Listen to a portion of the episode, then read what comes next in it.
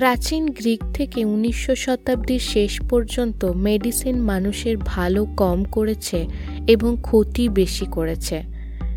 ইতিহাস বক্তা David Wootton লিখেছেন, চব্বিশশো বছর ধরে রোগীরা ভেবেছে যে ডাক্তার তাদের ভালো করছে, তার মধ্যে তেইশশো বছর ধরে তারা ভুল ভেবেছে। শুধুমাত্র বিংশ শতাব্দীতে এসে মেডিসিন সত্যি মানুষের কোনো উপকারে লেগেছে। মেডিসিনের সবচেয়ে অদ্ভুত বিশ্বাস এবং সবচেয়ে নির্বোধ প্রথাগুলো কিন্তু আজকের মেডিকেল সায়েন্সের বইয়েতে লেখা নেই। সেগুলো লুকিয়ে থাকে আমাদের চোখের আড়ালে, কোনো লাইব্রেরির পুরনো ধুলো খাওয়া বইয়ের পাতায়। আজকে আমরা এমন কিছু বৈজ্ঞানিক এবং ডাক্তারদের কথা শুনব যারা না চাইতেও চিকিৎসা বিজ্ঞানকে এগিয়ে না নিয়ে গিয়ে সেটিকে অনেক পিছিয়ে নিয়ে গেছেন। এখানে আমরা কোনো হাতুড়ে ডাক্তার, জাদুকর বা তান্ত্রিকদের কথা বলছি না। এখানে যাদের কথা বলা হবে, তারা সেই সময়কার সেরা ডাক্তার ছিলেন এবং তাদের সমাজে খ্যাতি ছিল। তবে এদের কাছে চিকিৎসা শুধুমাত্র ভুক্ত রুগীরাই নিত না। অনেক মানুষের কাছে শুধুমাত্র ভালো স্বাস্থ্য থাকাটাই জরুরি নয়, তাদের চাই আরও বেশি।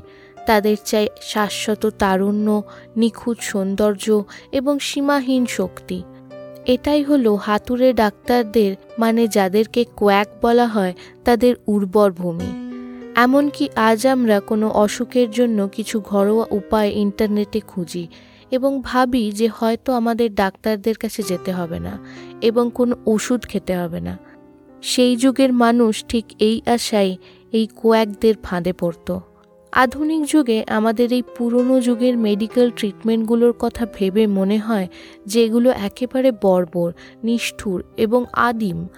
এমন এক সময় যখন মানবদেহ কীভাবে কাজ করে সে সম্পর্কে খুব কমই বোঝা হতো, সেই সময় মানা হতো যে রোগগুলো মন্দ আত্মা বা খারাপ ভাগ্যর দ্বারা সৃষ্টি। তাই চিকিৎসাগুলি প্রায়শই ভালোর চেয়ে বেশি ক্ষতি করত। ইংল্যান্ডের কিং চার্লস দ্বিতীয়, স্কটল্যান্ড এবং আয়ারল্যান্ডের রাজা ছিলেন সতেরোশো শতাব্দীর কালে। দোসরা ফেব্রুয়ারি ষোলোশো পঁচাশি তার সকালবেলায় হঠাৎ শরীর খারাপ লাগে। সেখানকার সেরা ডাক্তারদের খবর দেওয়া হয় এবং খুব তাড়াতাড়ি তারা সেখানে হাজির হয়। কিং চার্লস সকালে উঠেই প্রথমে তার কাছ থেকে এক বোতল রক্ত বের করে নেওয়া হয়।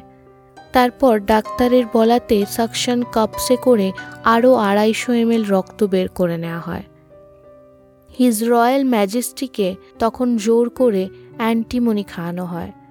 অ্যান্টিমনিকে আজ আমরা একটি বিষাক্ত পদার্থ বলে জানি।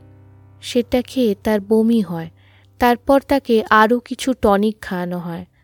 এরপর তার মাথা ন্যাড়া করে দেওয়া হয় এবং তার মাথার ওপর কিছু ব্লিস্টারিং এজেন্টস মানে এক ধরনের কেমিক্যাল যাতে ফোসকা পড়ে যায়, সেটি লাগানো হয়। তাতে নাকি যদি কোনো বাজে হিউমার্স তার মধ্যে থাকে, সেগুলো মাথার থেকে নিচের দিকে নেমে যায়। হিউমার্সটা কী জিনিস, সেটা আমি একটু পরে বলছি। তার পায়ের তলায় কিছু কেমিক্যাল ইরিটেন্টস লাগিয়ে দেওয়া হয়, এমনকি পায়রার মলও লাগানো হয়। তাতে নাকি নিচে নামা হিউমার্সগুলোকে টেনে নেওয়া যায়। এরপর আরও তিনশো এম রক্ত বের করে নেওয়া হয়। তারপর রাজাকে কিছু মিষ্টি খেতে দেওয়া হয় যাতে তার মনটা একটু ভালো হয়ে যায় এবং লাল গরম করা লোহা দিয়ে ছ্যাঁকা দেয়া হয়। তারপরে তাকে একজন হিংস্রভাবে মারা যাওয়া মানুষের মাথার খুলি দিয়ে তৈরি করা একটি মিশ্রণের চল্লিশ ফোঁটা খাইয়ে দেওয়া হয়। শেষে তাকে ভারত থেকে নিয়ে আসা একটি ছাগলের পেট থেকে বের করা পাথরের গুঁড়ো করে খাওয়ানো হয়। চার দিন পর ষোলোশো পঁচাশি ছয়ই ফেব্রুয়ারি কিংস চার্লস দ্বিতীয় মারা যান। সেই সময়কার মেডিসিন কি ছিল সেটা বোঝার জন্য এর থেকে ভালো উদাহরণ পাওয়া কঠিন। স্পষ্টত তারা কিং চার্লসকে যথাসম্ভব উত্তম চিকিৎসা দেওয়ার চেষ্টা করেছিল। তাই ষোলোশো পঁচাশি সালে সেরা চিকিৎসা বিজ্ঞানের এটি হলো একটি নমুনা। আমি চৈতি আদিত্য এবং এটা প্রহেলিকা।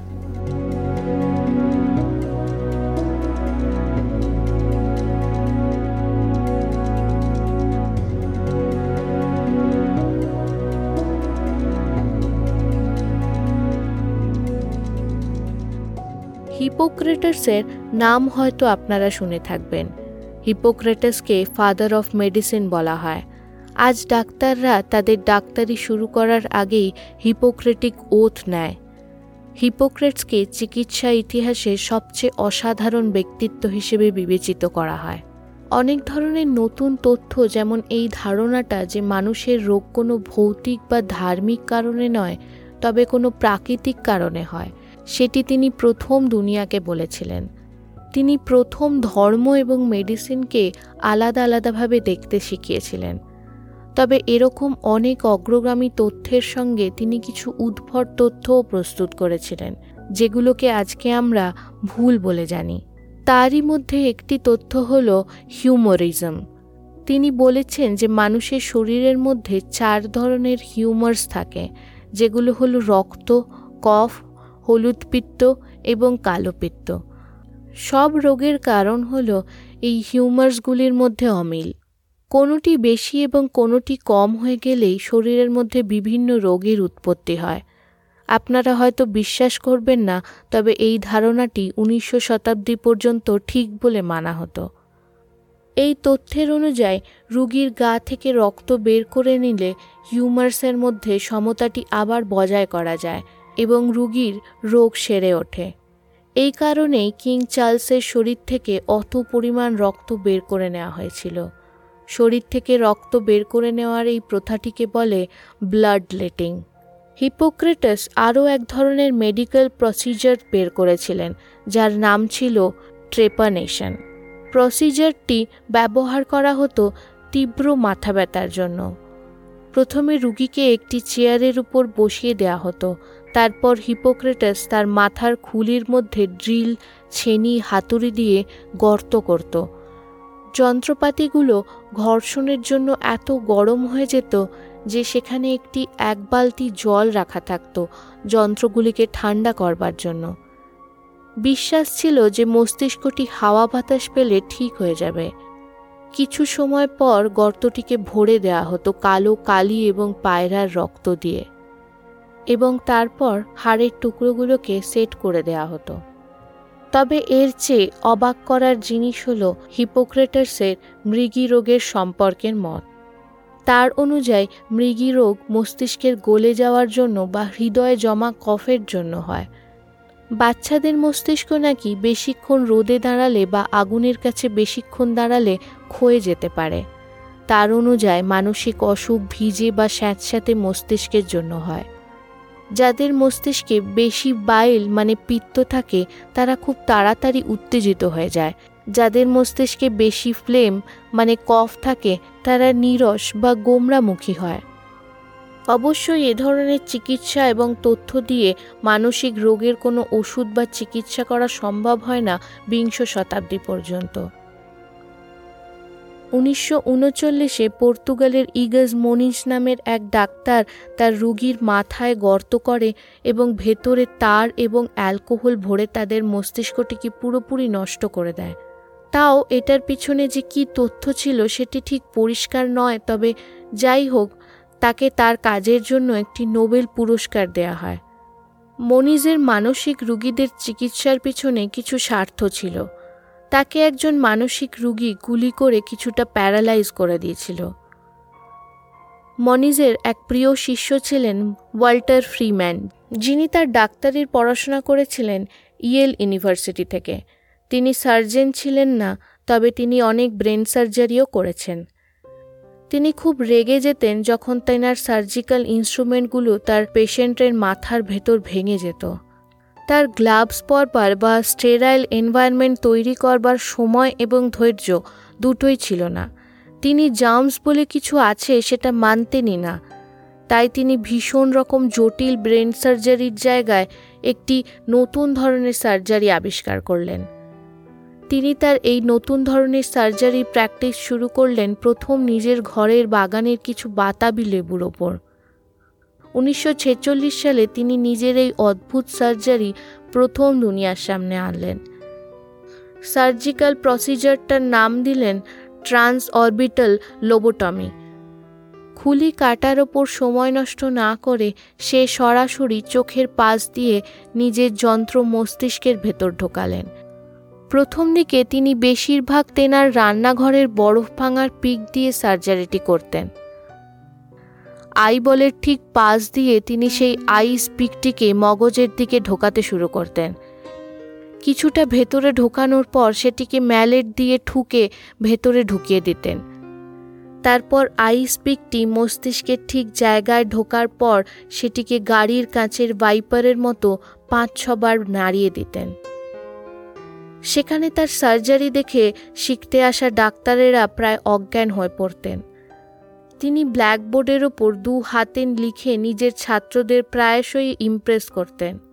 তাই এবার তিনি একসঙ্গে দু চোখের মধ্যে আইস পিক ঢুকিয়ে লবটমি করতে শুরু করলেন এবং তাই দেখে মিডিয়া এবং রিপোর্টাররা দারুণ মজা পেতেন। তিনি ভীষণ গর্ব করে বলতেন যে তার কাছে লবটমি করে যাওয়া পেশেন্টরা ঘরে পোষা প্রাণীর মতন বেঁচে থাকতে পারত এবং কাউকে ক্ষতি করত না। হয়তো তাদের কিছু করবার ক্ষমতাই থাকতো না, তারা শুধু একটি তরকারির মতো বেঁচে থাকত। লবটমি আজ বর্বর এবং অপ্রয়োজনীয় মেডিকেল ট্রিটমেন্টের একটি চিহ্ন হয়ে গেছে। তবে উনিশশো পঞ্চাশের দশকে এটি একটা মানসিক চিকিৎসার আধুনিক বিজ্ঞান ছিল। শুধুমাত্র আমেরিকাতেই চল্লিশ হাজারের বেশি লবটমি করা হয়েছিল। এদের মধ্যে অনেকেই প্রসিজারের পর মারা যায়। এবং অনেকে পরে আত্মহত্যা করে। আজ হয়তো মেডিসিন আমাদের সুস্থ করতে সাহায্য করে, তবে ইতিহাসের বেশিরভাগ কালে মেডিসিন মানুষের ক্ষতি বেশি করেছে। এমনকি এমন কিছু ওষুধ ছিল যেগুলো একেবারে মারাত্মক। মার্কিউরির ব্যবহার হাজারো বছর ধরে ওষুধ হিসেবে করা হয়েছে, এমনকি বিংশ শতাব্দী পর্যন্ত মার্কিউরিকে সিফিলিস রোগের সেরা উপচার বলে জানা হতো। প্রাচীন চীনে মনে করা হতো যে মার্কিউরির নাকি জীবনবর্ধক ক্ষমতা আছে এবং কিছু অ্যালকেমিস্টরা মার্কিউরি দিয়ে এক ধরনের অমরত্বের রসায়ন বা পরশমণি তৈরি করার চেষ্টা করেছে। প্রাচীন গ্রিসে এবং পার্সিয়াতে মার্কিউরি দিয়ে অনেক ধরনের অয়েনমেন্ট তৈরি করা হতো, যাতে বিভিন্ন ধরনের অসুখের উপচার করা যেত। এই বিষাক্ত ধাতুটা মানুষকে বহু যুগ ধরে মুগ্ধ করে এসছে এবং হয়তো সাধারণ রুম টেম্পারেচারে এটার তরল থাকার কারণেই এটা মানুষের মনে একটি আশ্চর্যের অনুভূতি তৈরি করেছে। অবশ্যই এই বিষাক্ত ধাতুটি মানুষের লাভের থেকে ক্ষতি বেশি করেছে। এটারই কারণে প্রচণ্ড কাশি, পেশি খিঁচুনি, পাগলামো এবং কোনো কোনো ক্ষেত্রে মৃত্যুও হয়েছে মানুষের। উনিশশো চল্লিশ পর্যন্ত রুগীদের মার্কিউরি দেয়া হতো ওষুধ হিসাবে এবং পেনিসিলিনের আবিষ্কারের পর এটা আস্তে আস্তে কম প্রচলিত হয়। এর চেয়ে মারাত্মক একটি ওষুধ হল রেডিয়েশন মিশ্রিত জল। যখন রেডিয়েশনকে পুরোপুরি বোঝা যায়নি, রেডিয়ামকে এক ধরনের পরশমণির মতন মানুষ কল্পনা করেছে এবং অনেক কোম্পানি সেই রেডিয়ামের লকেট, রেডিয়াম মিশ্রিত জল, এমনকি ইউরেনিয়ামের কম্বলও বিক্রি করতে শুরু করে। এমন কোনো রোগ ছিল না যেটা চিকিৎসা রেডিয়াম এবং ইউরেনিয়াম দিয়ে করা যেত না। বোতলে ভরে রেডিও অ্যাক্টিভ জল এমনকি ইউরেনিয়াম দেওয়া ওয়াটার কুলার বিক্রি করা হতো যাতে রুগী তার দিনের রেডিয়েশনের ডোজ সহজে ঘরে বসেই পেয়ে যায়। রেডিয়াম এত লোকপ্রিয় হয়ে ওঠে যে রেডিয়ামকে লোকেরা লিকুইড সানশাইন বলতে শুরু করে। টুথপেস্ট থেকে ক্যান্ডি পর্যন্ত সব জিনিসেই রেডিয়াম দেওয়া হয়।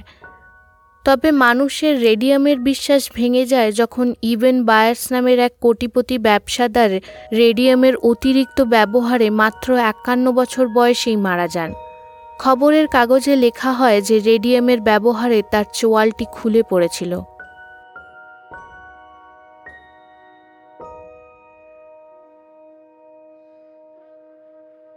মেলিফাইড ম্যান নামের আরও একটি ওষুধ ষোলোশো শতাব্দীতে ভীষণ লোকপ্রিয় হয়েছিল আরব দেশ এবং চীনে।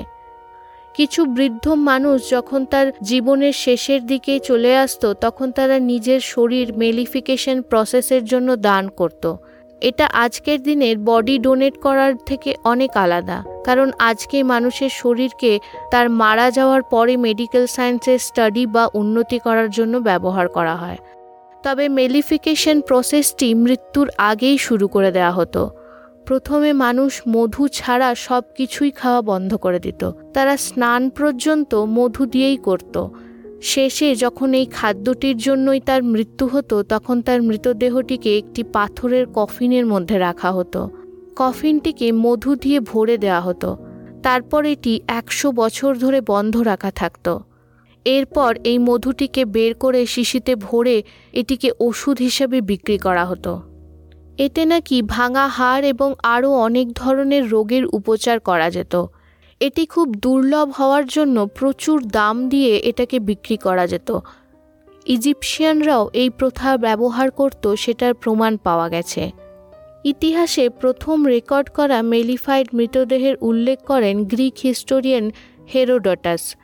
যিনি বলেন যে অ্যাসিরিয়ান্সরা তাদের মৃতদের মেলিফাই করত। আপনারা হয়তো বিশ্বাস করবেন না, তবে আলেকজান্ডার দ্য গ্রেটের মৃতদেহটি মেলিফাই করা হয়েছিল। আসলে এই ধরনের ওষুধ প্রাচীন সময়ে খুব লোকপ্রিয় ছিল এবং এগুলোকে বলা হয় কপস মেডিসিন। মৃত মানুষের শরীরের বিভিন্ন রকমের ব্যবহার করে অনেক ধরনের রোগের যেমন ব্লিডিং বা এপিলেপসির চিকিৎসা করা যেত। একটি খুব প্রচলিত ওষুধ ছিল মামিয়া।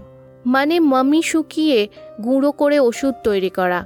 ষোলোশো শতাব্দীর প্যারাসেলসিয়ান ডাক্তারেরা ভাবত যে মৃতদেহের কিছু অলৌকিক ক্ষমতা থাকে এবং তারা মানত যে লাইক কিউরস লাইক। আজকের হোমিওপ্যাথ এই সিদ্ধান্তের উপরেই চলে। মানে তারা মনে করত যে মাথায় ব্যথা হলে কোনো মামির থেকে বের করা মাথার খুলিকে গুঁড়িয়ে খাইয়ে দিলে মাথার ব্যথা সেরে যাবে। ঠিক সেইভাবেই মামির হৃদয়কে শুকিয়ে, গুঁড়িয়ে পাউডার করে এপিলেপসির ওষুধ তৈরি করা হয়েছে। মামির চামড়া শুকিয়ে নিয়ে, গুঁড়িয়ে নিয়ে রক্তপাত বন্ধ করা যাবে। গলব্লাডার গুঁড়িয়ে নিয়ে খেয়ে নিলে বধিরতা সারানো যাবে, ইত্যাদি। যদি আপনি মনে করেন যে ভ্যাম্পায়ারের গল্প পুরোপুরি ব্র্যাম স্টোকারের কল্পনার উৎপত্তি, তবে আপনি জানলে অবাক হবেন যে পনেরোশো শতাব্দীতে অনেক মানুষই মানুষের রক্ত খেত জ্যান ব্যাপটিস ভ্যান হেলমান্ড যে একজন ফ্লেমিশ সায়েন্টিস্ট ছিলেন, তার কথা অনুযায়ী মৃতদেহ এবং মারা যাওয়া মানুষের রক্তে এক ধরনের অব্যক্ত জীবন শক্তি থাকে। বিশেষ করে যদি মৃত্যু কোনো হিংসাত্মকভাবে হয়ে থাকে, তবে মারা যাওয়া মানুষের কোনো শক্তি রোগের সঙ্গে লড়াই করতে নষ্ট হতো না। তাই অপরাধীরা যাদের মৃত্যুদণ্ড দেওয়া হতো, তারা একটি অমূল্য বস্তু ছিল। বলা হয়েছে যে গ্ল্যাডিয়েটরদের রক্ত মৃগী রুগীদের খাওয়ানো হতো। ভাবা হতো যে একজন অসুস্থ ব্যক্তি যদি এক দারুণ শক্তিশালী এবং স্বাস্থ্যবান গ্ল্যাডিয়েটরের রক্ত খেয়ে নেয়, তবে তার অনেকটা শক্তি সেই অসুস্থ মানুষের চলে আসতে পারে। তবে রক্তই কেন, সেটা বলা কঠিন। চোদ্দোশো বিরানব্বইতে যখন পোপ ইনোসেন্ট এইট তার মৃত্যুসজ্জায় শুয়েছিল, তখন একটি শেষ চেষ্টা বলে সে তিনটি যুবকদের এক একটা সোনার মুদ্রা দেয়। সে তাদের কাছ থেকে প্রচুর পরিমাণে রক্ত বের করে নেয় এবং সেটা খেতে থাকে। তিনটে ছেলেই মারা যায়। তারপর সে নিজেও মারা যায়। প্রথমত এটা বলা ভুল হবে যে এর মধ্যে একটি উপচারও কাজ করে না। আশ্চর্যজনকভাবে এর মধ্যেই কিছু কিছু ওষুধ অবশ্যই কাজ করেছে। মানুষের মনের বিশ্বাসেই অনেক রোগ ঠিক হয়ে যেতে পারে। এটাকে বলা হয় পাওয়ার অফ সাজেশন এই কারণেই শরীর খারাপ লাগলে শুধু ডাক্তারের চেম্বারে গেলেই কিছুটা শরীর ঠিক লাগতে শুরু করে। অনেক সময় ডাক্তার দেখানোর আগেই শরীরের অবস্থা উন্নতি হতে শুরু করে। আসলে এটার মেডিকেল জগতে একটি নামও আছে। এটাকে বলা হয় প্লাসিবো ইফেক্ট। যে কোনো নতুন ওষুধ আবিষ্কার হওয়ার পর তার টেস্টিংয়ের জন্য প্লাসিবোকে ব্যবহার করা হয়। নতুন ওষুধটি সত্যি কাজ করে কি না সেটা জানবার জন্য একদল রুগীদের নতুন ওষুধটি দেওয়া হয় এবং আরেক দল রুগীদের প্লাসিবো দেওয়া হয়। প্লাসিবো ঠিক নতুন ওষুধের মতোই দেখতে হয়, তবে সেটি কেবল একটি চিনির ট্যাবলেট থাকে। তাই রুগীর বোঝার উপায় থাকে না যে প্লাসিবো পেয়েছে নাকি আসল ওষুধ পেয়েছে। তারপরে দুই দলের টেস্ট রেজাল্টগুলিকে বিশ্লেষণ করে দেখা হয় যে ওষুধটি প্লাসিবো থেকে ভালো কাজ করেছে কিনা। অবশ্যই প্লাসিবোতে কিছু না কিছু কাজ তো হয়ই। এরকম অনেক ঘটনা আছে যাতে রুগীর অনেক দিন ধরে থাকা কোনো রোগ সেরে যাচ্ছে যখন ডাক্তার তাকে প্লাসিবো দিয়েছে এবং ডাক্তার উল্লেখ করেছে যে এটি একটি নতুন ধরনের ওষুধ যেটা এই রোগ নিশ্চিতভাবে সারিয়ে দেয়। পরে রুগী নিজে জানতে পেরে বিশ্বাসই করতে পারে না। পেটেন্ট, মেডিসিন এবং ফুড অ্যান্ড ড্রাগ অ্যাডমিনিস্ট্রেশন আসবার পর থেকে কোয়াকারি আস্তে আস্তে কমতে থাকে। তবে কোয়াকারি কি পুরোপুরি বন্ধ হয়ে গেছে? একেবারেই নয়। আধুনিক মেডিসিনের কাছে হয়তো অনেক রোগের উপচার আছে, তবে সব রোগের ওষুধ আজও আমাদের কাছে নেই। এবং মানুষের সুস্থ থাকার এবং বেঁচে থাকার সেই প্রবল ইচ্ছার জন্য সেই রোগের চিকিৎসা খুঁজতে সে কোয়াকদের কাছে আজও যায়। কোয়াকারি চলে কিছু অকল্পনীয় প্রমাণের উপরে। কোনো খুব বড় লোকের নাম তার সঙ্গে জড়িয়ে থাকে এবং তারা বলে যে এটা কাজ করে। বেশিরভাগ এগুলো প্রচলিত লোকেদের মুখের কথায়। কেউ বলছে যে এটা কাজ করে, তাই করে। মানুষের শরীরের সম্বন্ধে আমাদের জ্ঞান যত বাড়বে, তত কোয়াকারি কমবে। তবে এসব শুনে আমরা এটা বুঝতে পারি যে মানুষের যদি একটুও সাধারণ বুদ্ধি থাকে, তবে সে কোনো দিনও এই কোয়াকদের কাছে যাবে না।